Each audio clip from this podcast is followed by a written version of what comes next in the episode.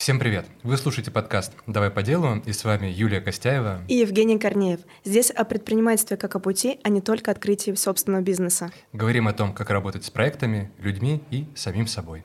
Сегодня у нас в гостях преподаватель Высшей школы экономики и эксперт в сфере коммуникации Анастасия Креницкая. Привет всем, привет Настя, привет Женя. Как, привет, привет. Как ваши дела? Все супер, рада быть с вами. Метет, как в сказке сейчас в Москве. А, я по сугробам к вам шел с этой сненовой нашей вывеской. Поэтому, поэтому да, ее нужно ценить. Мы сегодня снова в Москве. До этого мы записывали четыре мотора в Санкт-Петербурге. Нам очень понравилось. Но мы в родной студии Касти. Здесь э, прям уже я себя как дома чувствую здесь. Да, конечно, мне насижено уже здесь с двух сторон. И сегодня у нас в гостях э, Анастасия, прекрасная девушка, которая в этом точно разбирается. И уже много лет, насколько мы знаем. И хотим поговорить именно об этом. Еще и почему. Э, я помню, что на первом курсе, когда у нас тоже был такой предмет, который назывался... Как он назывался? Деловые коммуникации. Вот, да. Мне казалось, что это такой разговор взрослых дядек в костюмах, ну вот переговоры, мы как себе это все представляем, большой стол, водичка, все сидят. А потом я с годами начинал, начала понимать, что переговоры — это вообще в целом все в моей жизни. Даже когда я звоню таксисту, чтобы попросить его подъехать поближе к моему подъезду, это тоже переговоры своего рода, иногда очень сложные, в последнее время особенно с учетом погоды в Москве. И поэтому мы сегодня хотим, но в то же время хотим сегодня эту тему освещать очень так не поверхностно, да, ну, все мы понимаем, насколько переговоры важны. Все мы понимаем, что это важно для разных профессий, и если ты в найме, и если ты предприниматель. А хотим какие-то интересные штуки оттуда вытаскивать, э, хорошие прикладные лайфхаки, какие-то приемы. В общем, такие необычные истории хотим сегодня обсуждать. Угу. И, наверное, сразу зайду с первого вопроса. Настя, хотим немного знать больше о тебе, чем ты сейчас занимаешься, чем живешь, какие у тебя есть проекты, какие твои основные дела. Супер, да, давайте я немножко апдейтну всех, чтобы было понятно, почему я здесь, потому что обычно я знаю, что внешне я не вызываю ассоциации с тем, чем я занимаюсь, и в целом так было и 8 лет назад, когда я этим начинала заниматься, и сейчас. Но да, я уже 8 лет занимаюсь темой коммуникации переговоров, раньше у меня была офлайн школа переговоров на базе МГУ, МГИМО, РЭО имени Плеханова, мы с партнерами ее основали. Затем э, была переговорная карьера именно как переговорщика, медиатора. Я вела досудебное разбирательство, проводила переговоры между бизнес-партнерами. И затем уже окончательно ушла в онлайн-образование и стала создавать свои онлайн-образовательные проекты по коммуникации, потому что поняла, что работая кризис-консультантом, осознала, что если люди сами будут э, владеть навыком переговоров, то кризисов будет меньше, и кризис-консультанты будет как таковой не нужен. И сфокусировалась на том, чтобы помогать людям приобретать эти навыки, да, учиться распознавать манипуляции, обозначать границы, доносить свою ценность, ценность своих идей, убеждать, переубеждать и все с этим связанное. А, да, и четыре года параллельно с этим, вот последнее время преподавала в вышке, как раз в высшей школе экономики, курс ведения переговоров. Здесь, в Москве? Да, угу. да, в Москве. Меня обычно спрашивают, спрашивают, прям, прям преподавала, прям вот неприглашенный. Нет, да, сессии принимала, отчислять право имела, в дипломе мой предмет стоит. Отчисляла? Все. Ни одного человека не отчислила за эти четыре года. Поэтому Я, в конце подкаста да. зачетки на стол. Хорошо. А, а как выглядит вообще работа медиатора? Я как себе это представляю? Переговорщик. Это как вот в фильмах, и полицейские, преступник, и он выходит, говорит, парень, не дури, положение поставить на землю. Вот это все. Как происходит это в корпоративной среде? Ну, раньше у меня была тоже идея, что нормальный переговорщик — это тот, кто ведет там переговоры с террористами или с какими-то преступниками. Мне казалось, что вот когда я до того уровня дорасту, вот тогда можно считать себя нормальным человеком вообще. А сейчас это что-то вообще не то. Но по факту моя карьера в роли именно переговорщика не корпоративного, скорее, то есть я не работала с корпорациями, я работала с малым бизнесом. Ко мне приходили, например, и говорили, что вот я не могу там с партнером договориться, а нужно его долю в бизнесе понизить. То есть он, ну, делает меньше, и мы, ну, не знаю, как подступиться к тому, чтобы его долю переобсудить. Или клиенты в какой-то кризисный момент бизнеса подают групповой иск в суд, и нужно не довести до суда, и меня призывают, чтобы я с клиентами договорилась на какие-то другие условия, чтобы они не шли в суд. Ну, то есть вот так вот э, выглядела работа переговорщика, и она у меня была довольно недлительная, потому что я быстро поняла, что, ну, во-первых, я все же себя считаю как девушкой, а переговоры — это жесткая среда. И у меня было такое, что мне угрожали расправой, что там были очень неприятные диалоги в целом, потому что люди тебе Разборки. пытаются разные. Да. И я поняла, что если я хочу в это идти дальше, то придется немножко очерстветь и стать как-то жестче, а я этого не хочу. И поэтому как раз я вот быстренько ушла из этого именно в образование. А вот на таких встречах, например, с клиентами, угу. ты представляешься как кто? Как сотрудник компании, который вызвал тебя переговорщиком? Или вот то есть как это все просто происходит? Ой, это же как, как будто разное. бы чужая разборка, и да. ты приходишь такая. Ну, у меня было вообще разное. Было такое, что меня добавляли в аккаунт в Телеграме человека, и я от его имени общалась. Да. Дай телефон, я напишу. Ну, со своего по телефона, да? по факту, да, меня, ага. то есть добавляли я в аккаунте в Телеграм от имени этого человека всем писала. Предварительно я изучала как бы стиль письма этого человека, а, предыдущую переписку, как он общается, причем самое забавное, что это был, ну, очень медийный человек, и было забавно заходить в свой телеграм, ну, как бы в его телеграм, и видеть просто списки диалогов всех там звезд, каких-то медийных личностей, блогеров, что они ему пишут, и я такая визуализировала, что это они мне пишут, не представляла.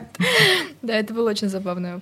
А как ты вообще к этому пришла, к этой сфере? Вот как ты поняла, что переговорщик — это интересно, что в целом коммуникация — это мое? А как вообще ты этому училась?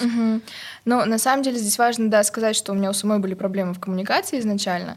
Да, меня в школе я пережила такой период травли, то есть меня травили, я не умела обозначать границы, я не умела давать отпор, я не знала, как за себя постоять, и в целом, вот, наверное, это такой был опыт, который мне показал, что хоть ты семи пядей во лбу, хоть ты самая умная была тогда и лидером, и отличницей, и олимпиадницей, и в целом мне все легко давалось. И была единственная проблема, это вот как раз то, что я не могла выстроить вот эту коммуникацию в коллективе. И мне это показало, что каким бы классным ты ни был, но если ты не умеешь там границы обозначать, манипуляции распознавать и в целом переговоры вести mm-hmm. даже с одноклассниками, то это ничего не значит, тебя все равно задавит общество. И, наверное, вот это был такой первый момент, когда я начала уже что-то потихоньку изучать. Ну, а финалочку мне подкинул первый курс университета. Это была очень забавная история. Я считаю, это самая, одна из самых судьбо- судьбоносных историй в моей жизни. Так, это интересно всегда. Мы да. любим. Да, но это просто какое-то совпадение, которое совпадением на самом деле назвать нельзя, потому что у меня друзья, и на тот момент мой молодой человек, ходил э, в клуб по переговорам, и там был чемпионат по переговорам, и я туда не ходила, почему-то меня туда не тянуло, но я пришла поддержать подругу и вот молодого человека на чемпионат. А там турнирная сетка выстроена таким образом, что очень важно количество людей. И один участник заболел, и нужно было кого-то на его место поставить, чтобы турнирная сетка не рушилась. Поставили меня. Я первый раз там. Я первый раз вообще вижу, что там происходит, мне объясняют правила, что там есть ситуация, кейс, в ней содержится какая-то проблема, есть какие-то персонажи, тебе нужно занять роль персонажа, договориться с другим персонажем. Я такая, окей, ладно, понятно, вроде, и выигрываю этот чемпионат. Ого. То есть, да, я по турнирной сетке каким-то образом дохожу до самого финала и просто становлюсь победителем. И, ну, понятное дело, после такого просто сказать, ну, все, я домой, было не супер логично. И я начала продолжать этим заниматься. Меня основатели этого клуба переговоров взяли под крылышко, обучали, и в целом вот так это все и пошло. Угу. Знаешь, что мне это напомнило? Uh, у нас есть в проекте геополитические игры. Uh, это такой формат обучающих тренингов, где три дня ты отыгрываешь какую-то роль угу. и тоже договариваешься с другими людьми. Это примерно я играл, когда еще сам участником было 200 человек. Угу. И э, там президенты разных стран, э, лидеры партий, и то есть весь мир э, мы отыгрывали. И ты ходишь, и я был президентом Сирии, вот. Э, там было такое вымышленное государство, мы объединили Ирак и Сирию, Ирсию. Mm-hmm. Вот. И как бы я тоже ходил, тоже как бы участвовал, тоже случайно попал на это все мероприятие. Вот. И половина моих действий была э, направлена на то, чтобы э, Ирсию, соответственно, развивать, а половина я просто старался, чтобы меня не убили. В рамках этой игры там тоже так можно было сделать. Вот. Но, в общем-то, это клевый формат тренингов, и интересно, что это тоже в твоей жизни какую-то историю сыграло.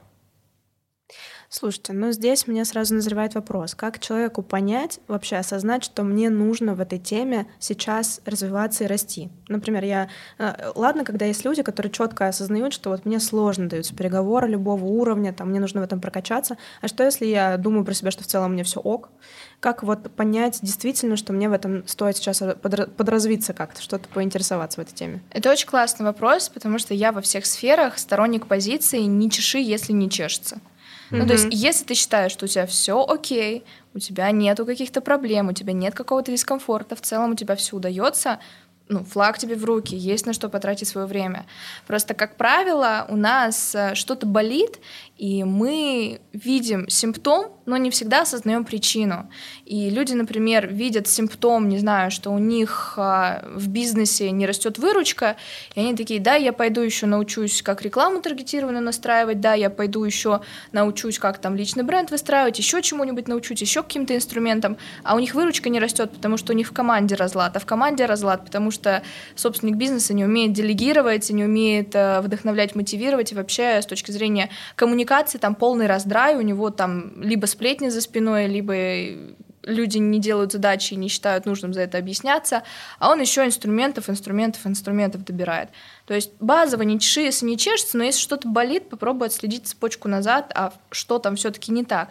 И если уж говорить про коммуникацию, то я искренне считаю, что это всем и для всех. Потому что даже я 8 лет этим уже занимаюсь, но каждый раз новый виток э, в развитии, в выручке, в каком-то росте моего дела, я тоже ну, предприниматель, он связан с навыками коммуникации что я с кем-то договорилась и привлекла его, например, ментором в проект, что где-то я выстроила по-другому систему в команде, что я применила новые инструменты коммуникации с командой, и команда стала еще более вдохновленной, замотивирована. То есть у нас команда вся просто в восторге от того, что мы делаем, в восторге друг от друга, это тоже благодаря коммуникации. То есть я их никак не мотивирую, я никогда не изучала методы мотивации, но они замотивированы так, что они работают без выходных по своему желанию. И я всегда за то, что хуже не будет, если ты начнешь прокачивать коммуникацию, будет только лучше.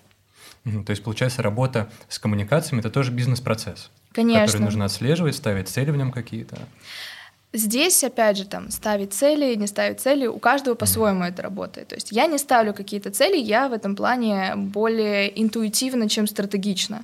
То есть я чувствую, где в команде что-то идет не так, и, или в бизнесе моем, где что-то идет не так, и я начинаю направлять туда внимание. Есть люди более стратегичные, которым нужно там челленджи устроить, фокус, намерение поставить, какие-то цели, трекать это. Это просто не совсем моя система. Но для кого-то это классно работает. Я за то, чтобы каждый искал к себе свой подход. То есть мы можем точно утверждать, что людям, которые выбрали предпринимательский путь, э, изучать и прокачиваться в коммуникациях важно и нужно на любом уровне своего развития. Сто процентов, сто процентов. Даже если посмотреть э, интервью с э, такими ну, уже гигантами, как Оскар Хартман и Олег Торбасов, они все говорят, во многих, да, был у вас, я знаю. Да, да, поэтому... С любовью переглянулись. Я так и поняла, я так и поняла. Кстати, невербальная коммуникация — это тоже важная часть коммуникации. Мы репетировали. Вот. Даже эти люди говорят о том, что основа вашего благополучия — это коммуникация. И я состою в бизнес-клубе, вот есть клуб первых, это, насколько я знаю, самое крупное в России бизнес-сообщество, там уже Насколько мне известно, большинство людей это мультимиллионеры долларовые, либо там уже близится к миллиарду или миллиардеры. И есть у них а, подразделение молодежное до 35 лет, вот как раз в него вхожу я. И я состою в этом бизнес-клубе до 35 лет, и когда я проводила там тоже в качестве welcome мероприятия такой тренинг, мастер-класс по переговорам, это был самый посещаемый вот тренинг э, в этом бизнес-клубе в плане как welcome мероприятия. То есть все участники проводят какое-то приветственное мероприятие, но больше всего пришло именно на тему переговоров. И когда я с ними потом общалась, там люди совершенно разные. У кого-то заводы по производству станков, у кого-то международка e-commerce, э, у кого-то товарный бизнес, у кого-то кто-то продюсирует артистов, кто-то занимается там IT, криптой, онлайном, неважно. Но все пришли туда и все сказали, боже, это настолько нужно. Вот у меня с командой, вот у меня с партнером, а у меня с девушкой проблем в коммуникации. Но это настолько аффектит мой бизнес, что у меня просто, ну, каша в голове, у меня не остается на это внимания, потому что конфликт у меня с девушкой, а страдает бизнес. То есть в любых сферах коммуникация есть. И даже если мы посмотрим на сферу тела, например, да, фигура, казалось бы, с чем связана, как связана сфера тела с коммуникацией? Да очень просто. У тебя может быть какой-то нерешенный конфликт, ты заедаешь стресс. Или у тебя, может быть, ты не можешь отстоять границы, и как бы за счет тела, да, если говорить там про психосоматику, за счет тела ты становишься больше, чтобы эти границы отстоять. Даже в этом случае коммуникация эффектит эту сферу.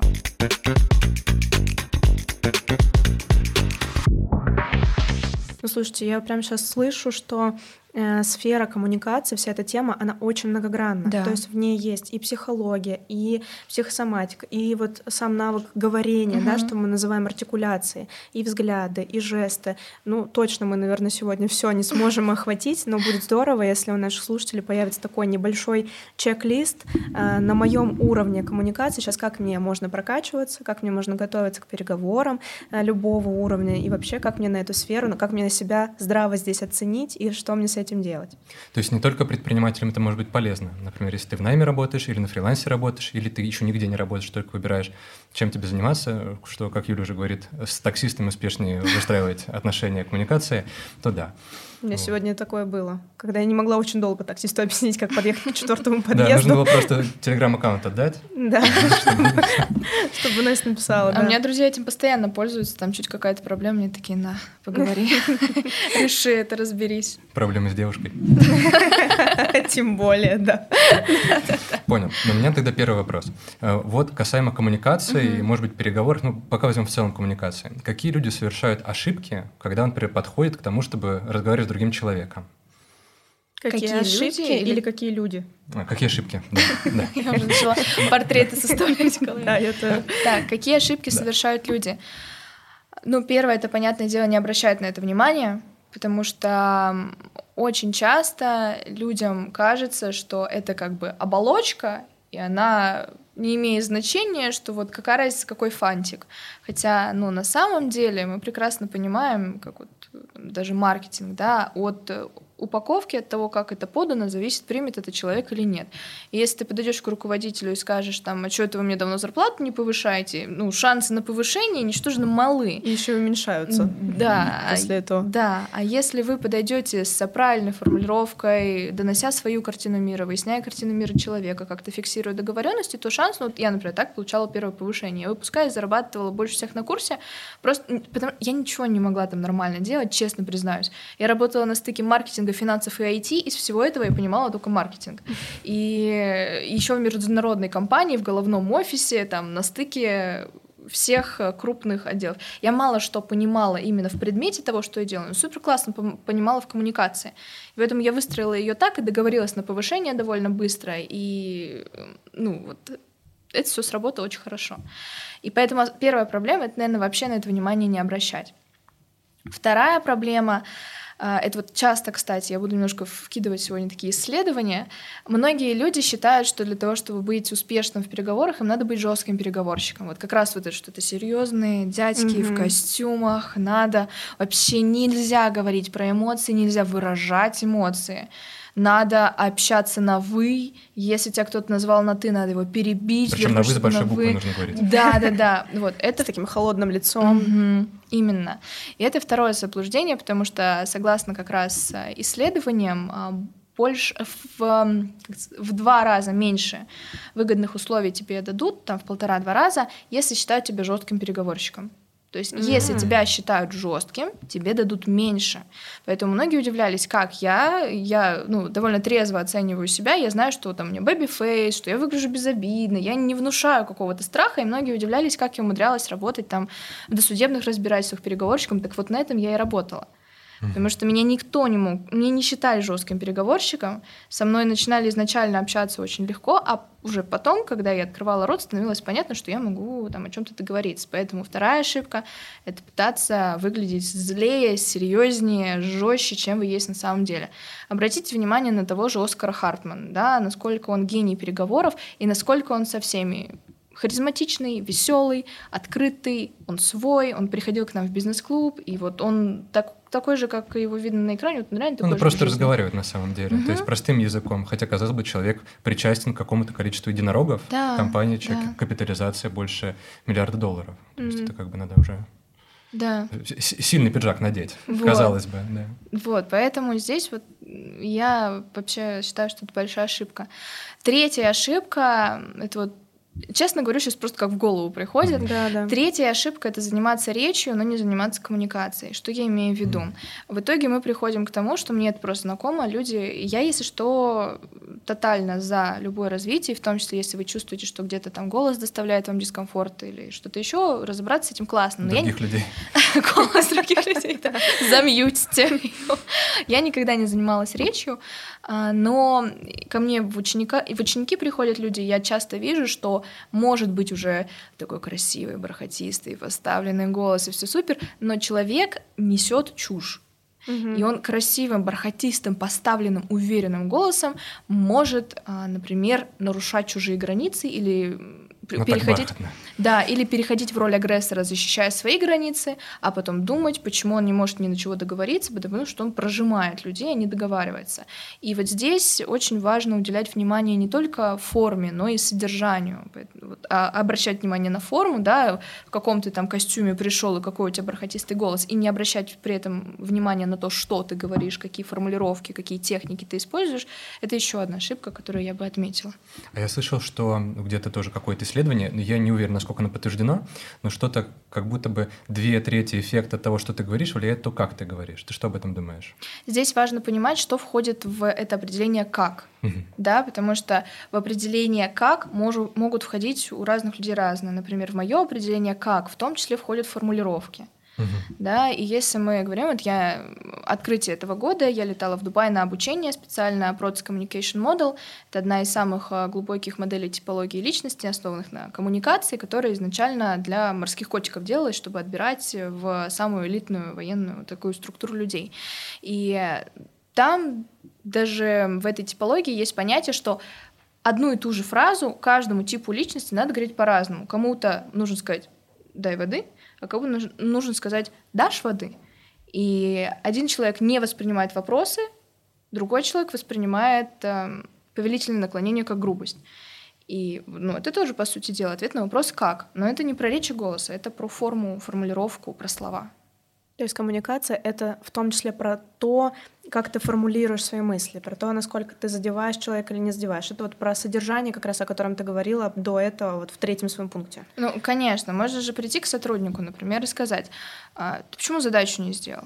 Вот если я тебе прихожу и говорю, ты почему задачу не сделала? Что ты чувствуешь? Ну, я чувствую себя негативно, как будто меня учительница попрекает в чем то Да, я могу даже изменить э, голос, я могу сказать по-другому, я могу сказать, а почему ты задачу не сделала?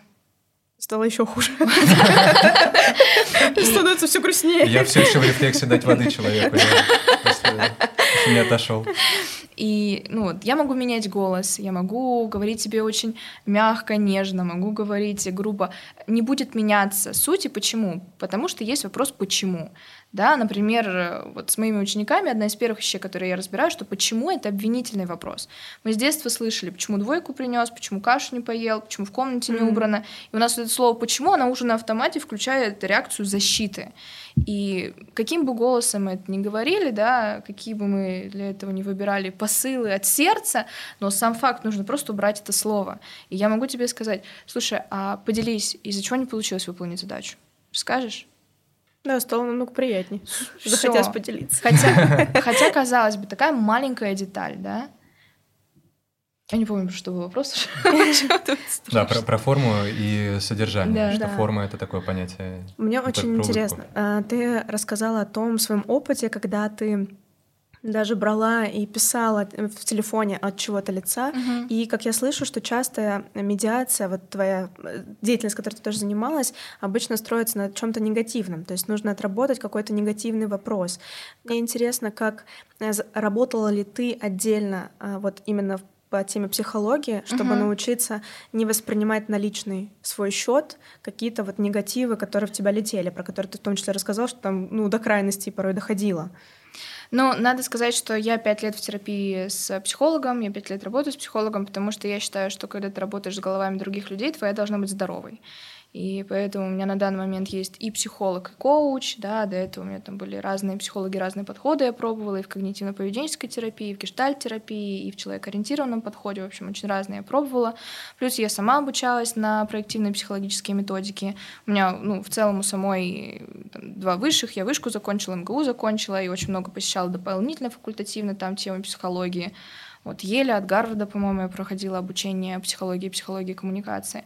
В общем, я глубоко очень сама в этом. Опять mm-hmm. же, ну, мотивацией изначально было такое, потому что я живу по принципу «не навреди», да, и я бы хотела, чтобы все жили по этому принципу, да, не научить не так страшно, как навредить во время процесса. Mm-hmm. Поэтому да, говоря про психологию, я глубоко с этим работаю.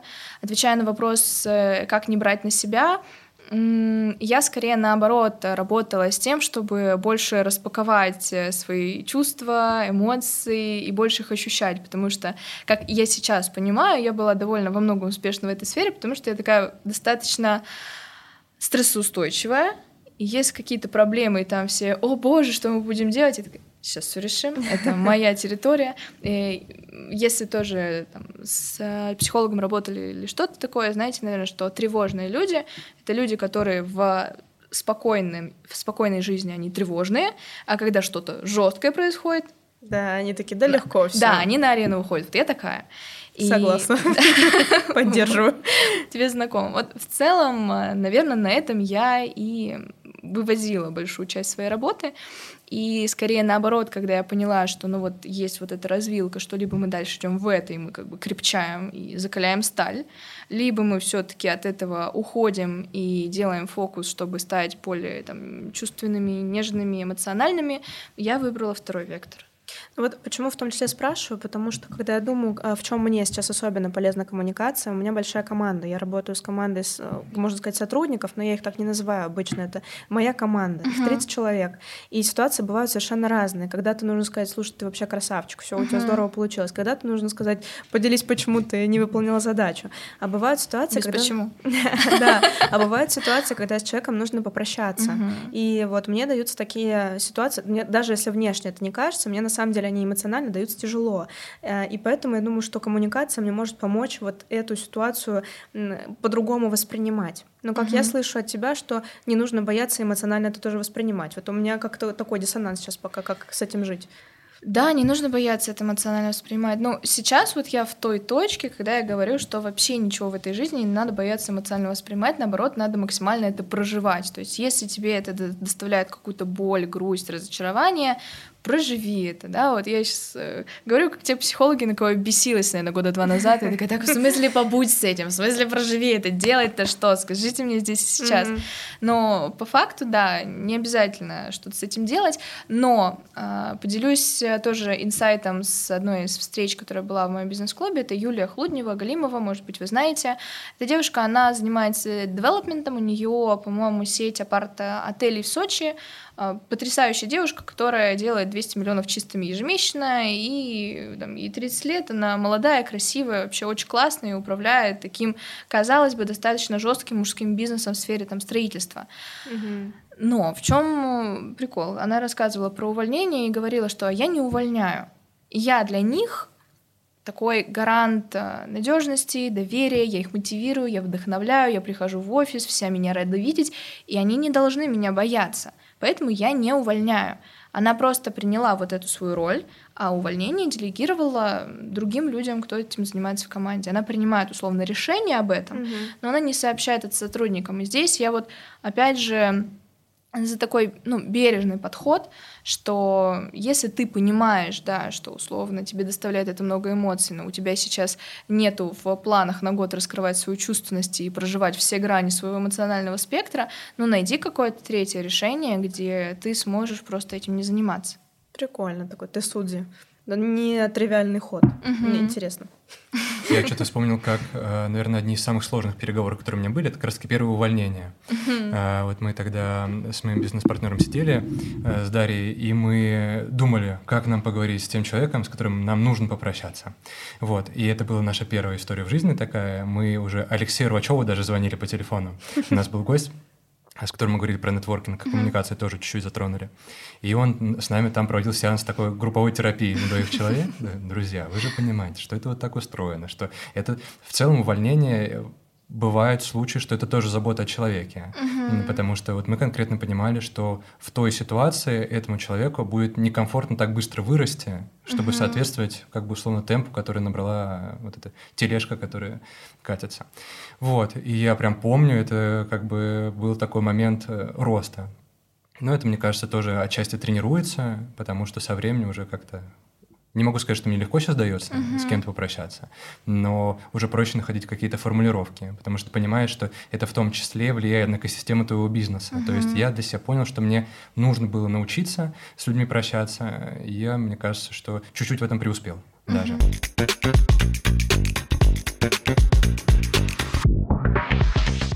Есть ли у вас какой-то э, пример э, переговоров, которые вам сильно запомнились? Это могли быть как, например, э, сильно удачные переговоры или переговоры какие-то, которые провалились, и вы потом такие, да, это была история. Это вот такой вопрос стол, может быть, или у тебя что-то есть?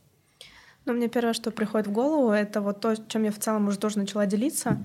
И делилась, кстати, на подкасте с Алексеем Рыбачевым, что Э, я как тревожный человек э, в каких-то мелочах чувствую себя дискомфортнее. То есть, например, подойти к человеку в ресторане и сказать, простите, можно я заберу ваш стул? Такая очень короткая коммуникация. Мне сложнее, чем, например, провести переговоры на какую-то большую сумму денег, на гранты, еще что-то. Вот, наверное, самые запоминающиеся переговоры, которые у меня случились из позитивных, это вот переговоры с департаментом предпринимательства, который нас в Москве поддерживает, нашу программу, которые состоялись хорошо в итоге.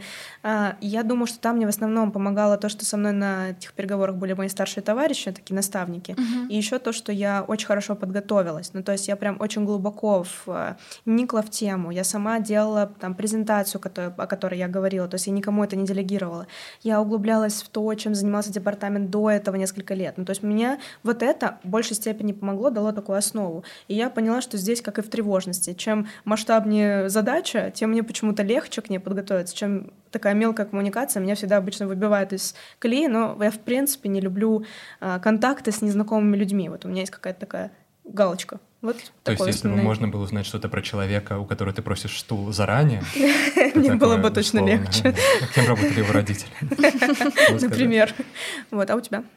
У меня был пример очень удачных переговоров. Я вот за них себя хвалю. И я продал квартиру в которой мы жили э, с мамой, э, это было еще в старшей школе. Вот у нас была квартира в центре Калуги, э, неплохая квартира, кстати говоря, но тогда что-то с рынком было не то, и поэтому, в общем, ее даже никто не ходил, не смотрел.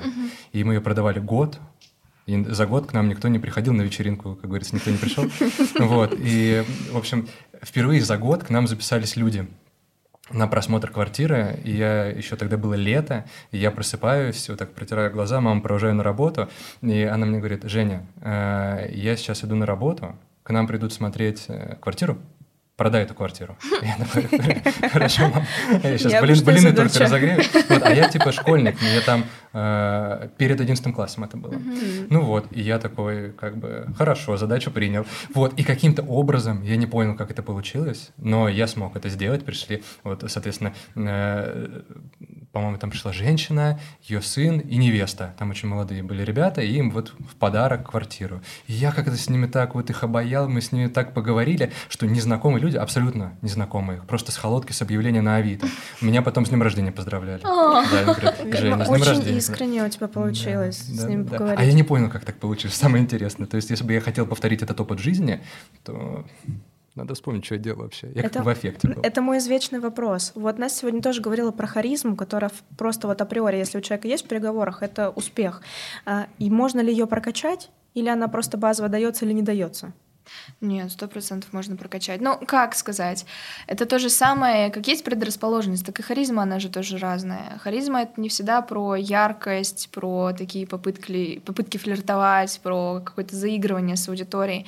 Есть харизма очень ну, загадочная и спокойная, это тоже своя харизма. Есть э, харизма человека, который в центре внимания встанет на пьедестал и будет королем вечеринки, а есть харизма того самого, который сидит в самом углу, но когда принимают решения, все к нему прислушиваются. То есть просто здесь я всегда топлю за понимание себя и за подбор под себя какого-то инструментария, потому что условно даже когда я учу коммуникации переговорам, да, ну вот у меня, возьмем, например, курс, который у меня сейчас является флагманским продуктом, там э, в переговорах мы изучаем порядка 50 приемов. Я в жизни использую 5.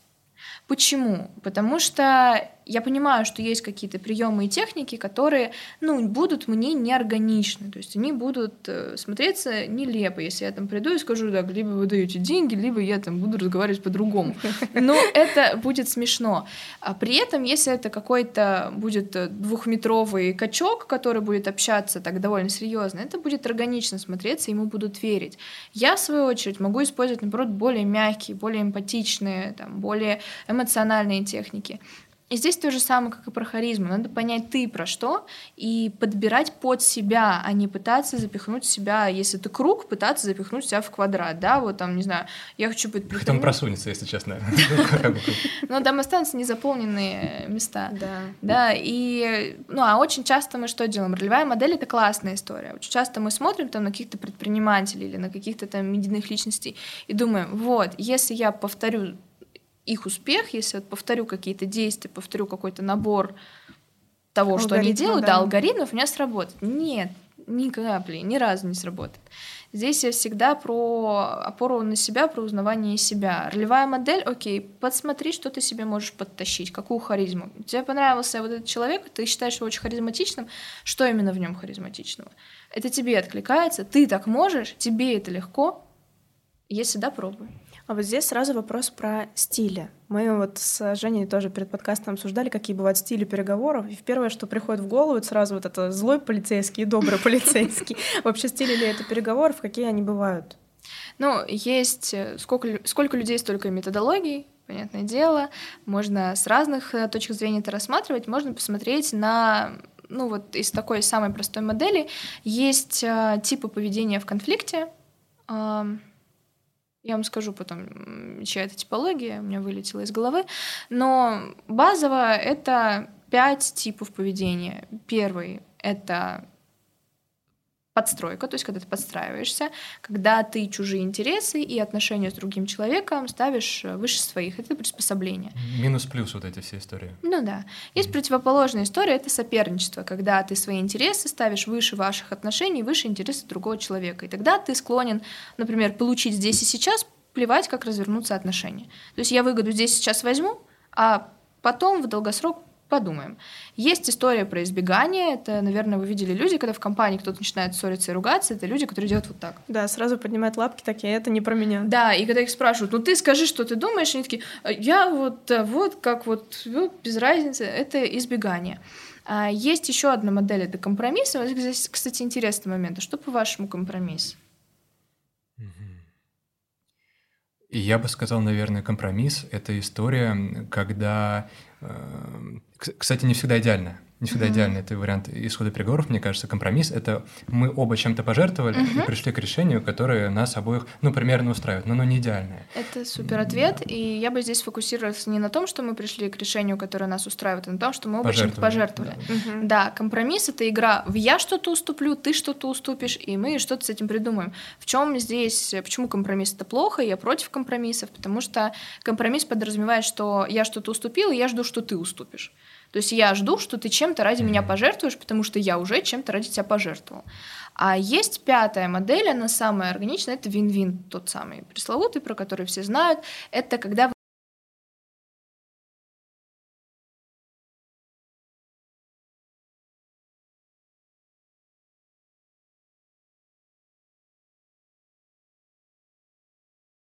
провести вечер дома. И... Стандартная ситуация в любой семейной паре. Да. И вот мы решили прийти к компромиссу и такие, ну ладно, тогда идем в парк. Ни тебе, ни мне, как ну, говорится. Да. А что такое вин-вин? Это когда я пытаюсь понять, а почему ты хочешь посидеть дома, я теперь, ну, давай прям разыграем, да, слушай, окей, ты дома хочешь остаться, я тебя слышу, а из-за чего ты хочешь остаться Ну, дома? погода плохая, плюс собираться надо, одеваться, вот это все не хочется сейчас. Угу одеваться не хочется. Наверное, еще могу предположить, ну, допустим, я тебя знаю и знаю, что ты не любишь толпу. Я говорю, ну, mm-hmm. наверное, в, в людные места не хочется. Да, да, да, не хочется. Окей. А, ты могла бы здесь тоже меня спросить, а почему я хочу пойти в кинотеатр, но я могу и сама поделиться, то есть э, э, поделиться своей картиной игры. Я, наоборот, уже засиделась дома, и мне нравится, мне в кайф вот как-то нарядиться, выйти куда-то, проехаться, я от этого удовольствие получаю. Видишь, мы обменялись картинами мира, и мы теперь можем найти третье решение. Я могу тебя спросить, слушай, а вот есть там кинотеатры такие, знаешь, камерные, где будем вот только под нас, весь зал будет. Это прям не очень далеко от нас, но я смогу нарядиться, мы там возьмем попкорн, как вот там закуски, мне нравится, и тебе не нужно будет как-то не в толпе быть, не наряжаться, потому что кроме нас там никого не будет. Как тебе этот вариант? Я могу условно в спортивках пойти, и тоже нормально. Да, да. Вот. А это уже вин-вин, это уже третье решение. Я поняла ее мотивы, ее интересы, что стоит за потому что многие в переговоры приходят, что 10 миллионов, 5 миллионов, или там, не знаю, 70 а, на 30, нет, 30 на 70, и все таки у бодаемся за это, вместо того, чтобы понять, а из-за чего у человека такая позиция, а что им движет. И зачастую там оказывается за его позицией совершенно другой интерес. То есть вот если мы представим мишень, позиция человека, что он говорит словами через рот, это всего лишь точка на мишени. А его интерес — это вся мишень. И если мы узнаем интерес, у нас гораздо больше шансов попасть в мишень, чем в одну точку. Можно ли сказать, что ты, когда работаешь в переговорах, ты используешь эту стратегию, что ты смотришь за то, что человек говорит первоначально, и ищешь причины, почему так? Да, э, в хорошем плане я вообще человека сначала не слушаю. Я сейчас объясню, что это значит. То есть я не воспринимаю обычно, когда человек вот что-то говорит, потому что я понимаю, что, скорее всего, в процессе переговоров это поменяется. А, и это и в личном общении происходит, и в рабочем общении везде. Вот самое сложное, на самом деле, переговоры — это всегда переговоры с нашими родителями, с нашей семьей. Как правило, там больше всего и манипуляции, и нарушение границ, всего этого. И вот отвечая на вопрос, какими переговорами я горжусь, я бы, наверное, сказала, что это я горжусь тем, какие отношения я выстроила со своей семьей. Потому что в рабочем плане у меня было очень много всего, и это все прикольно, но это все уже у меня как бы смешалось в одно. А вот семья это что-то выдающееся. У меня родители, как у многих, я думаю, такие достаточно контролирующие. То есть, когда я уехала, это постоянно а почему ты не звонишь, а почему тебя так долго нет, а совсем про семью забыла, все вот это вот. Мам, пап, я вас люблю. Я очень вам благодарна за все, что вы для меня сделали. И эту историю, на самом деле, рассказываю в позитивном ключе, потому что в итоге мы с ними просто сели и поговорили, когда я уже поняла, что у меня пропадает тотальное желание приезжать вообще, а я упертая очень. То есть я понимаю, что вот эта вот история про приехать к родителям, потому что я должна вдруг с ними что-то случиться, вообще не про меня. Я понимаю, что либо я вижусь с людьми в хорошем состоянии, потому что я хочу, и тогда я отдаю им что-то в диалоге, либо я не вижусь. И я поняла, что я хочу сохранить отношения со своими родителями, я не хочу делать это из долга, скрипя зубами и смотря на них вот такими, как дела, нормально, хорошо. Mm-hmm. Я так не хочу. Я просто пришла и объяснила им ситуацию честно. Села и поговорила, говорю, слушайте, вот сейчас такая ситуация происходит, я хочу быть с вами честной. А, до того, что мне даже в какие-то моменты не хочется приезжать. Для меня это очень грустно, потому что я вас люблю, вы мне важны, я не хочу это ощущать. И моя гипотеза, что это происходит, потому что вот раз, два, три. Вы мне можете рассказать, из-за чего вы это делаете? Они такие, вот, потому что мы там волнуемся, мы там это, объяснили свою позицию, и мы в итоге нашли третье решение, оно было до банального смешного, Смешное, главное, такая, назовем это претензия ко мне была в том, что я не читаю сообщения, не беру трубки. Я правда, я могу смотреть на телефон, который звонит, и просто его не брать. Потому что там еще столько аккаунтов. Тут как бы... Да, потому что там еще очень много всего надо сделать. И главная претензия была в этом. И мы сошлись на том, что первая их потребность, вот всегда важно понимать, что любым человеком двигают, двигают, движет, и двигают, и двигают. И двигают, и. Любой человек движим а, позитивными потребностями. То есть даже если человек делает что-то, казалось бы, плохое и аморальное на наш взгляд, за этим точно стоит позитивная потребность, которую он просто не может закрыть э, как-то социально одобряемо или хорошо, или безопасно для нас. И за вот таким наседающим, надзирающим поведением моих родителей стояла потребность в безопасности и в контакте со мной. Потребность безопасности мы закрыли очень просто. Я сказала, что если сообщения будут прочитаны, вы будете видеть в WhatsApp две галочки. Будет ли для вас это достаточным знаком, что я жива и со мной все в порядке? Они такие, да. Окей, мы сошлись на том, что я сообщение читаю, могу не отвечать, отвечу, когда есть. Вторая их потребность была потребность в контакте и в близости.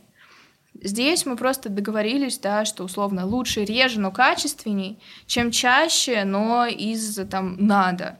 И все, и теперь там вот эм, я маму недавно сводила на шопинг, подарила ей ее первый селективный парфюм, потому что я фанат. Мы очень тепло общаемся, там с папой приезжаем готовить стейки. Раньше такого не было, потому что раньше было вот это вот такое напряжение. Надо, да. Как только мы сели, поговорили, все это разложили, там вот просто от родителей пошли такие сообщения, что мы тебя очень любим, ты должна знать, что мы всегда на твоей стороне, там есть какие-то проблемы, ты всегда можешь к нам обратиться. Ла-ла. Я тоже такая, я люблю, я так благодарна вам за жизнь и прочее прочее. И это все решилось одним разговором.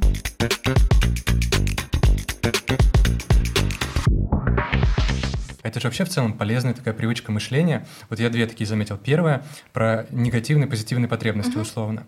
Э, Георгий Гурджиев, это вообще товарищ, который не имеет отношения к бизнесу, это там из, вот, из философии, оттуда, откуда-то. Uh-huh. Вот он говорил о том, что никто не действует в интересах зла. Uh-huh. Каждый действует в интересах добра, просто как он сам его понимает. И это вот в отношении родителей, конечно, клево. Вот эти все рилсы, условно, когда ты осознал, что родители не хотели нанести тебе в детстве травму, uh-huh. а делали все, что могли, исходя из той информации, информацию, которая у них была, uh-huh. и той картины мира, которая была. То есть это вообще прикольная первая привычка мышления. А вторая это вообще, идя на переговоры, допустить, что есть третье решение. Вот мы, я вспоминаю свои пары на первом курсе по деловым коммуникациям, у нас было упражнение, где э, несколько людей отводили из аудитории, uh-huh. э, им давали разные вводные, и потом они вот так вот перед, всем, э, перед всей аудиторией договаривались. А там была история в том, что им нужно было договориться по поводу апельсина. Uh-huh. Вот есть апельсин, uh-huh. и они как-то его делят, ну вот, и там компромисс. Uh-huh. Это было, что тебе половина апельсина, мне половина апельсина, хотя мы оба хотели по целому апельсину. Uh-huh. А вин-вин, нужно было разобраться в ситуации и понять, что тебе на самом деле нужен... Кожура. Э, да, нужна кожура для, там, для чая, угу. а мне нужна, например, вот эта дольки для сока. Да. И я... что мы оба можем это получить. Я тоже играла в эту игру, и когда я на втором курсе начинала работать только, моя первая работа была рекламным агентом, я работала в прямых продажах, и нам тоже давали в рамках подготовки эту игру. А прямые продажи это что ты подразумеваешь? Ой, это... это вообще одна из, один из самых жестких опытов в моей жизни, назовем это так. А, была компания дополнительного образования, им нужно было привлекать школьников на свои курсы, и они десантировали, можно так сказать, студентов э, с килограммами буклетов за спиной в разные школы в Москве, за пределами Москвы, куда-то я ездила прямо на электричке. Ну, Знакомо. И проходили. Я понимаю. У нас тоже была подобная практика была. Все мы там плавали, и чаще всего почва не подготовлена, то есть никто ни о чем не договорился, и поэтому, ну вот мы такие первые переговорные бои были с охранниками, с завучами, а как правило там у учителей же еще своя выгода в том, что они продают э, дополнительные занятия, то есть работают как репетиторы, им вообще невыгодно нас пускать, да, в общем, где-то были забавные моменты, когда меня пытались удерживать в школе охранники и говорить, что они сейчас вызовут полицию, ну, на что они получали ответ, вызывайте полицию, я им скажу, что вы меня незаконно удерживаете. Меня после этого Да, тоже. Да, да. Прикольно. Как я услышала от тебя, что на самом деле стилей переговоров, инструментов огромное mm-hmm. множество. Конечно, мы сейчас даже если захотим, не сможем все это перечислить. Что ты посоветуешь нашим слушателям, что изучать, чтобы вот эту теоретическую базу, можно сказать, да, качественную почерпнуть? Mm-hmm. Куда смотреть? Я могу, кстати, вот для начала такое выделить просто свою, свое авторское такое разделение, которое я даю на своих обучениях. А, в моей методологии есть скрытая, открытая, отсутствующая коммуникация. Ищу коммуникации, когда ты борешься. Что это такое? Открытая коммуникация — это когда ты понимаешь, что даже про какие-то супер уязвимые вещи ты можешь прийти и говорить. Простой тест. Можешь ли ты прийти к своим сотрудникам и, например, сказать, что там, не знаю, ты переживаешь, да, что ты принимаешь это решение, но тебе это нелегко. Или можешь ли ты подойти к человеку, который тебе нравится, ну вы такие, что непонятно, и сказать, и, и он, допустим, пропадает, то появляется, то исчезает, играет в горячо-холодно. Можешь ли ты ему подойти и сказать, что, слушай, я вот чувствую вот это, ты мне интересен, но мне это не нравится. Можешь ли ты или нет? Если можешь, скорее всего, у тебя открыт тип коммуникации, ты умеешь в это идти.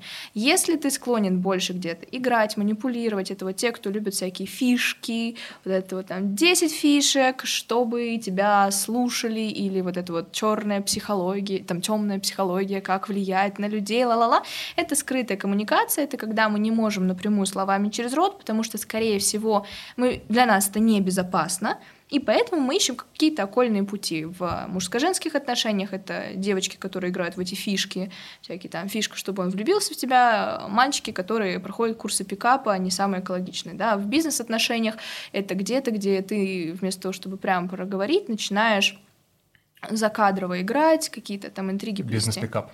Ну, да. Ну, кстати. Вот, это такая скрытая коммуникация.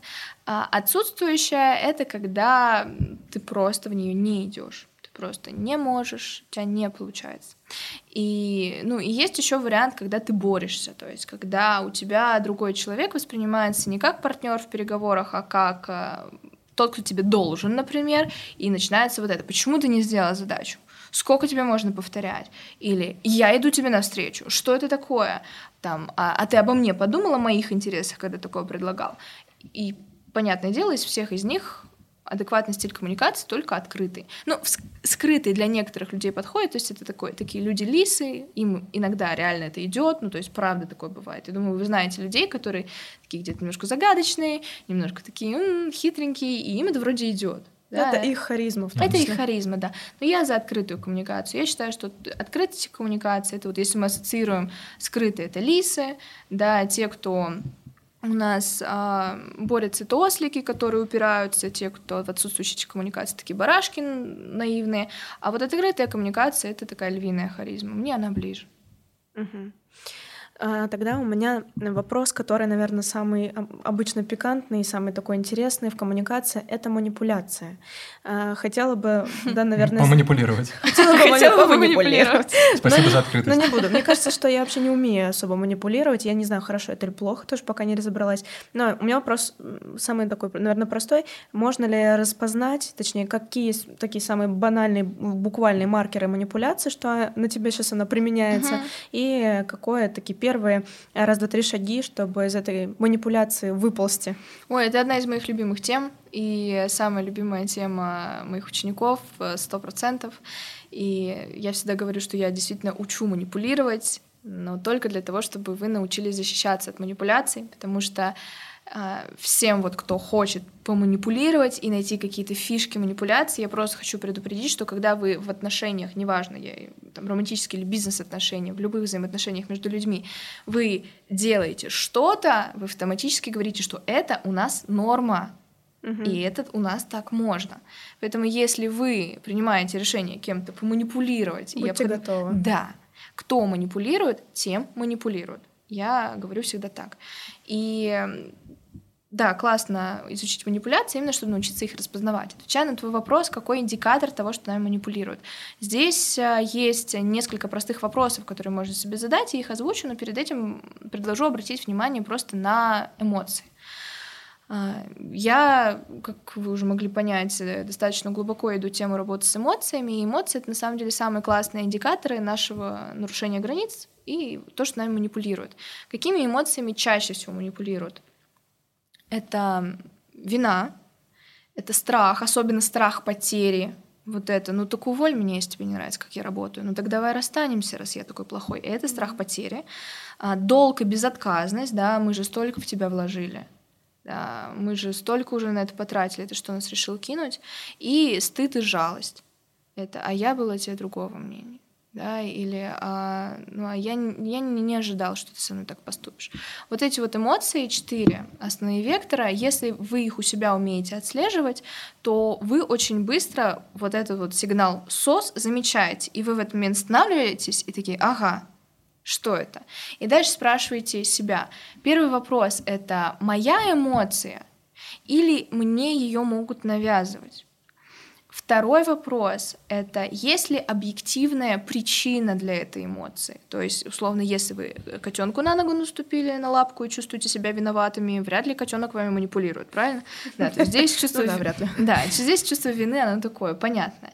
А если вы, не знаю, заболели и сказали, что вы сегодня не можете прийти на встречу, и тут в общении с человеком чувствуете себя виноватыми, вероятно, он вам что-то сказал, что вы себя почувствовали виноватыми.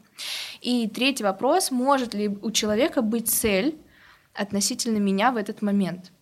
И вот эти вот три вопроса. Первый момент, вы почувствовали этот индикатор, то есть э, для этого нужно быть э, в контакте с собой, в контакте с телом. То есть есть такое даже понятие, как рапорт, когда ты входишь в контакт с другим человеком, ты, по сути дела, можешь его читать. За счет чего это происходит? За счет того, что ты одновременно в контакте с собой, и ты в контакте с другим человеком. И контакт с собой позволяет тебе отслеживать эти индикаторы, эти эмоции, эти нарушения границ, это вот все, что ты чувствуешь, а контакт с другим человеком позволяет это как бы принимать от него эту информацию и вот через себя пропускать. И вот в этот момент очень важно, в момент диалога очень важно чувствовать, а что в тебе происходит. И тогда ты сможешь распознавать манипуляции. Давайте с вами разыграем ситуацию как раз на манипуляции. Какую хотите личную, корпоративную, бизнесовую сферу? А у меня был еще вопрос, который, кстати, я думаю, что коррелирует с твоим предложением. А, нас смотрят преимущественно студенты, и совсем скоро начинается сессия, а может, у кого-то она уже началась. Вот. И я думаю, что супер пример переговоров, с которыми сталкиваются сейчас ребята, это переговоры с преподавателями. Наверное, они начнутся где-то в январе или когда там пересдача начинается. Вот что делать, если, например, а, ты своему научному руководителю давно не скидывал обновления по диплому, диплому. Или, например, ты что-то завалил, и тебе нужно договориться о пересдаче. Вот как таким. Угу. То есть перед тобой суровая родительская фигура, ну, преподаватель. Угу. Как бы вот ты подходишь бессознательно так, как бы ты пришел что, о чем-то просить, есть вот как бы человек, который условно решает твою судьбу, ну, вот, э, и тоже нужно как-то, мне кажется, выкручиваться. Мы хотим объединить это с темой манипуляции или Я думаю, что это может быть кейсом. Да, давай. А есть какие-то, может быть, воспоминания свежие, что могли такого сказать? Ну, то есть, опять же, про давно не скидывала работу, я здесь, опять, не чешется, не чеши. Должно что-то произойти, чтобы у нас возник э, Конфликт вот этот, который да, нужно решить. Да. Что могут преподаватели сказать? Например, не знаю, ну, а на что ты рассчитывал с такой подготовкой, когда тебя завалили, да, или а, чего ты ожидал, иди дальше работай, или ну, ты же решил карьеру строить, тебе же на учебу уже все равно. Что-то из этого? Да, это очень звучит похоже на правду. Какую выбираете фразу? А мы сейчас как бы мы будем с фразой работать. Я буду абьюзером, да. Мы начнем, мы начнем с одной фразы. Я буду абьюзить вас, манипулировать. Давай, выбирай фразу. Да, потом мы поменяемся ролями. Эм, не могу выбрать, какую хочу, чтобы меня абьюзили. С какой фразы начать? Просто мне еще никто не предлагал выбрать фразу. А какой фразы тебе комфортно будет, чтобы я тебя абьюзила? Ну, Хоть мы можем так каждый подкаст да. начинать. Я буду тебя обидеть какой-нибудь фразой. Я вам дарю, это разминка очень хорошая. Класс. Подкаст. Да. Ну, что говорят преподаватели? Я вот думаю сейчас просто, а где ты был все, весь этот семестр? Ну да, вот, условно. давай, а, а где ты, ну, а где ты был весь этот семестр? Это до сдачи устного экзамена, видимо, да, или как это происходит? Или тебе, тебя уже завалили, и ты приходишь говорить про оценку, а тебе говорят, где ты был весь семестр? В каком контексте? Например, тебе не хватает баллов, чтобы э, что-то там... Э, чтобы хотя бы тройку да, поставили, да? Хотя бы типа? тройку поставили, супер, да, тебя не отчислили, супер. может быть, там. Да. да. Кто хочет со мной отыграть ситуацию? Женя. Женя, ничего личного, просто, просто ситуация. Соответственно, ситуация следующая. Ты студент, а, ты, тебе не хватает баллов для того, чтобы поставить хотя бы тройку. Тебя собираются отправить на пересдачу, а ты давай вот просто завернем это, чтобы стало еще больнее, а у тебя это уже не единственная пересдача, и еще одна, и по сути дела тебя могут отчислить. Да, военного билета у тебя нет. Да, все. Можем еще, конечно, посложнее это достаточно. А я вот такой вредный преподаватель, а, и ну, начинаю, по сути дела, с того, что у нас называется понижение социальной роли. То есть я mm-hmm. говорю тебе, не такими словами, но я тебе говорю, что ты не очень-то хороший, не очень-то компетентный, вообще неприлежный студент. Я тебе начну с фразы, ты отвечай так, как ты ответил бы в реальной жизни. То есть ничего идеального придумывать не надо, мы потом разберем, как mm раз чем более реалистичен и приближен к себе настоящему ты будешь, тем больше у нас будет материала качественного для разбора. А я, в свою очередь, не буду хорошей. Я, наоборот, буду показывать какие-то варианты манипуляций, и мы потом это все вместе разберем. Как начинать ты где Мальчик, ты куда пришел? А, а что за предмет? Ну, ведение переговоров, допустим. Понял. Мне комфортно. Прикольно, когда тебя э, преподаватели по переговорам абьюзят. Это супер странно, но прикольно, да. Выбрать другой предмет, ну... Не, пусть, пусть. Хорошо. Да. Ну, я и начинаю, соответственно, с фразы, ну, а на что ты рассчитывал? Ты вообще где был весь семестр? Ну, я учился, вот. Чему ты учился? А, учился переговорам, понимаете, сейчас у нас у студентов много всяких разных активностей. Я вон и в студактиве Ну, слушай, я уже, помогаю, я уже поняла, что тебе делаю. активности важнее, чем учеба. А что ты от меня тогда хочешь? Ну, я просто сейчас стараюсь концентрироваться на личностном развитии, и в том числе сейчас ну, вот в разные проекты включаюсь. Сейчас Жень, понимаю, ты говоришь, хочется- э, ты вот говоришь, Да. что переговорами занимался, разбирался. а Сейчас, честно говоря, какую-то чушь несешь. Ты точно занимался этим предметом, ничего не перепутал? Да, занимался этим предметом, я вот тем более работы вам приносил определенные. Да. А, Сейчас хочется выйти как-то из этой ситуации, найти решение. Вот. Я думаю, что я могу принести какие-то дополнительные работы и, может быть, получить все-таки тройку. Это- Ну, Жень, ты сейчас вообще понимаешь, что вот это с твоей стороны начинаются какие-то манипуляции и уговоры? А как, какое решение ситуации вы видите? А мне здесь нужно что-то решать? Ну, тоже, кстати, справедливо. Давно не было в этой роли. Так, ну я думаю, что сказать, если честно. А нужно не думать, да? Нужно просто говорить. Просто говори, А, как в жизни бы ответил. Ну, что бы ты дальше сделал? Можно начать там, Не-не-не, пожалуйста, там, что угодно. Я думаю. Это мне так на скидку не приходит. А, вре- а время-то идет. Время-то А вре- а идет. время-то идет. А, Ну, Да. Жень, если сказать больше нечего, иди на передачу. Ну, вот тут что сказать? Пойду я на пересдачу. Вот, смотри, а давай теперь поменяемся ролями. Давай теперь поменяемся ролями. Теперь ты преподаватель, я твоя студентка, и мне, соответственно, нужно примерно то же самое. Твоя задача, ну, быть преподавателем, то есть, да, ты такой вредный, но, знаешь, тебе уже можно до последнего не топить, если ты почувствуешь, что, ну, в целом окей. Тебе сейчас, если что, нельзя быть Женей Корнеевым, ты знаешь? Ты просто-. Кто я ты- внутри. Ладно, удиви меня. Да. Да, соответственно, ты преподаватель, меня отправляешь на пересдачу, все ровно то же самое, мы просто поменялись ролями. И ты начинаешь с той же самой фразы, чтобы все было честно. Какая фраза была? А на что ты рассчитывала, Да. где ты была весь семестр?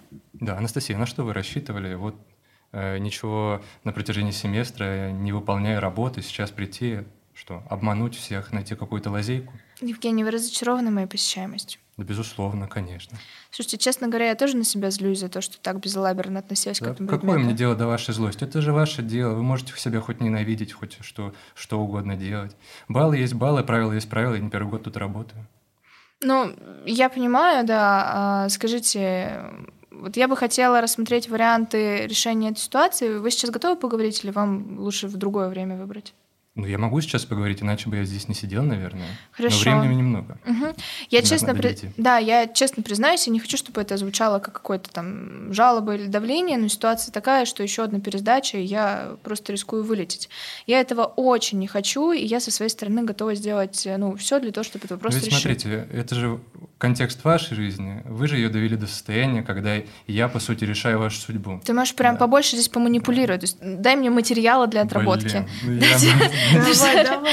А это комплимент, если мне тяжело манипулировать? Или я делаю это просто скрытно в реальной жизни? Кто знает. Подумай об этом. Но, Ну, да. Попробуй вызывать вот у меня вот эти чувства, потому что мне все, чтобы продемонстрировать какие-то приемы, нужно, чтобы ты мне что-то сделал. Ты пока слишком спокойненький. Аня, спасибо. Женя, какое Да. у тебя отчество? А, Олегович. А, Женя Евгения, Олегович, да. Евгения Олегович, я правильно понимаю, у нас безалаберная студентка тут пришла, да?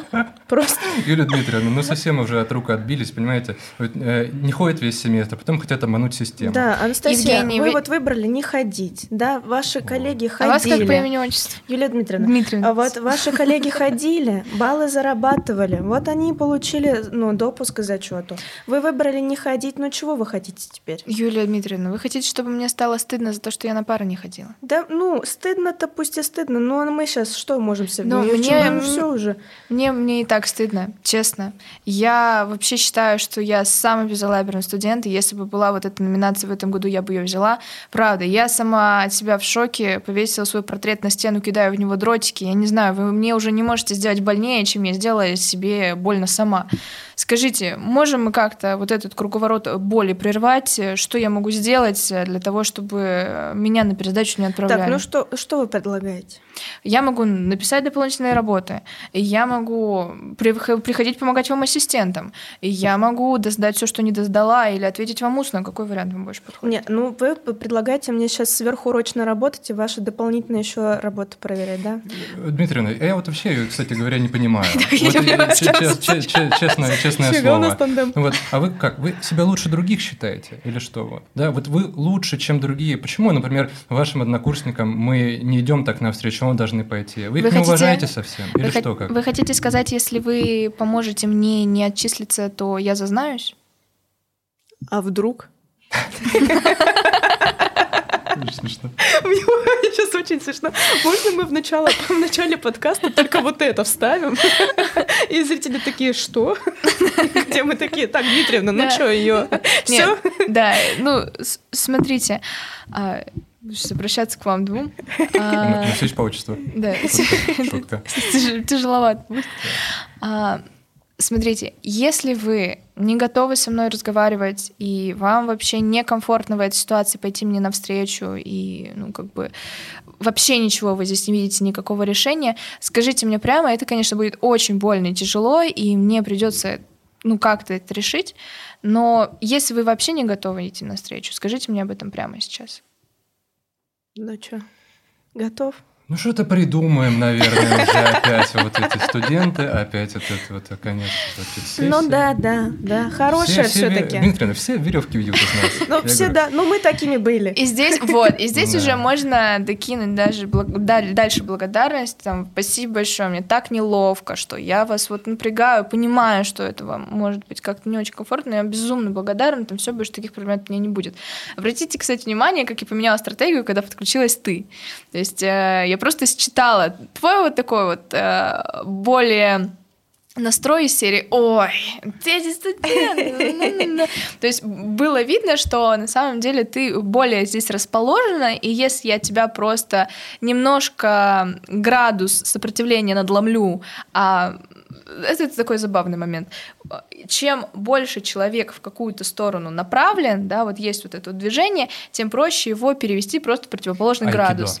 Да. Как в айкидо. Да. Всю силу противника против Психологическое айкидо, да. То есть вот ты была так а, достаточно ярко, достаточно экспрессивно направлена, что это ой, какая ты плохая, а я взяла вот ту же самую, тот же самый вектор, но взяла и перевела в юмор, что вообще я самая плохая, там, дротики свой э, там, портрет кидаю. Этот прием называется доведение до абсурда или гиперболизация, вот я вам его дарю. А, если вы сталкиваетесь с тем, что кто-то вас как-то называет или пытается оклеветать, или говорит о вас то, чего вы не делали, или берет вас каким-то образом на слабо, то есть любая манипуляция в вашу сторону, на самом деле почти любая правда, решается прием доведения до абсурда.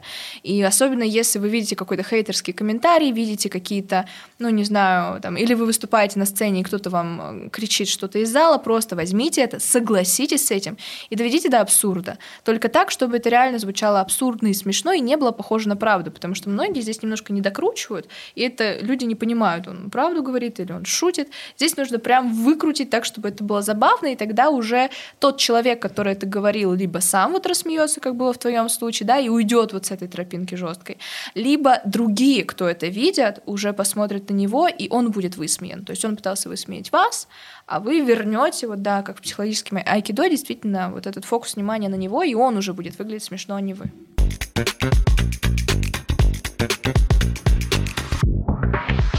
Мне бы хотелось, чтобы мы постепенно завершали наш разговор, э, выписали для себя сейчас в уме какие-то такие тезисы, с чего надо начинать, чтобы заниматься своей коммуникацией. То есть угу. какие-то посоветуешь шаги, с чего начать, куда смотреть. Вот прям для наших слушателей такой чек-лист.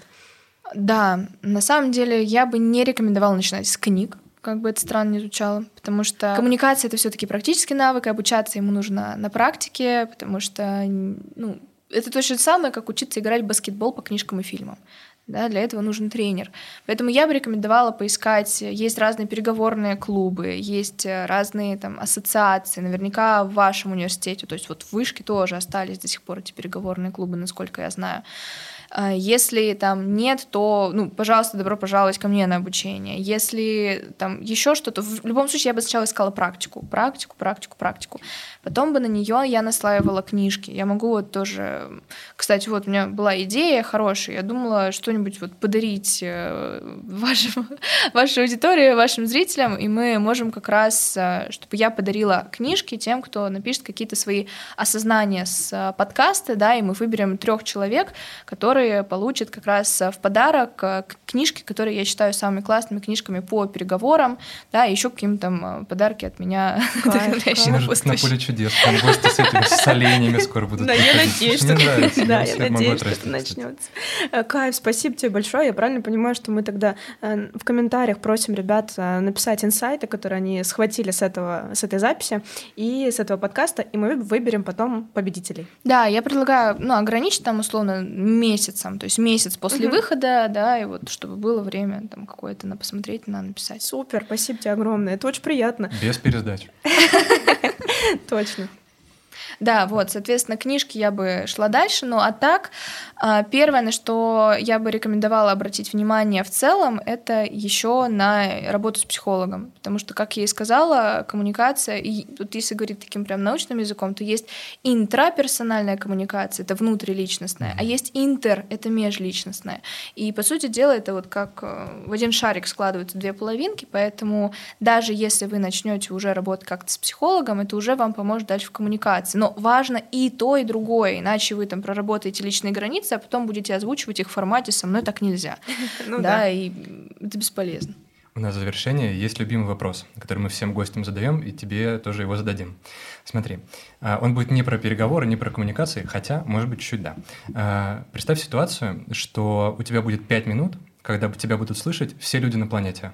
То есть это прям на все языки будет переводиться, вот как бы пять минут тебя как бы все люди точно уже тебе внимают. А, такой вопрос. Что бы ты им сказала или, можно попроще сформулировать, о чем бы ты с ними говорила? Я бы говорила про важность э, людей и про важность близости. Это правда, люди — это одна из моих главных ценностей в жизни. И вот идея, которую я бы хотела донести до всего мира, это то, что это правда главное, что есть в нашей жизни люди, надежные, теплые отношения с ними. И вот есть такой даже мультик, э, короткометражка, The Egg называется, я вам рекомендую его посмотреть. Он очень на эту тему, про то, что на самом деле мы все с людьми в этом мире взаимосвязаны. И ну, нич- нет ничего более ресурсного, заряжающего, дающего поддержку, вдохновляющего и одновременно забирающего силы, разрушающего, отнимающего фокус, если это плохо, чем отношения с людьми, с вашей семьей, с вашими друзьями, с вашим там, женой, мужем, парнем, девушкой. Это самое главное, это отношения с другими людьми, на мой взгляд, уметь их выстраивать. Спасибо тебе огромное и за этот ответ, и за сегодняшний в целом разговор. Женя, тебе тоже спасибо. Сегодня получилось да, очень живо. И в целом, так как и должно было быть на эту тему, очень красочно, по-разному, мы много всего коснулись. И, конечно, ощущение, что можно было еще пару часов э, на эту тему говорить, но, к сожалению, формат нас ограничивает. И я надеюсь, что, может быть, не последний раз мы с тобой встречаемся. Мы будем рады тебя видеть в экспертном сообществе нашей программы «Я в деле». А сегодня на память мы хотим э, сделать тебе тоже подарок. Ты нам, ты нас, ты нам подарила подарки, теперь мы тебе. Ай-яй-яй, как приятно. С нами была Анастасия Креницкая, и вы слушали подкаст «Давай по делу», проект программы «Я в деле». Здесь о предпринимательстве как о пути, а не только как об открытии собственного бизнеса. Подписывайтесь на нас во Вконтакте, на Ютубе и ждите новых выпусков. Пока. Пока-пока.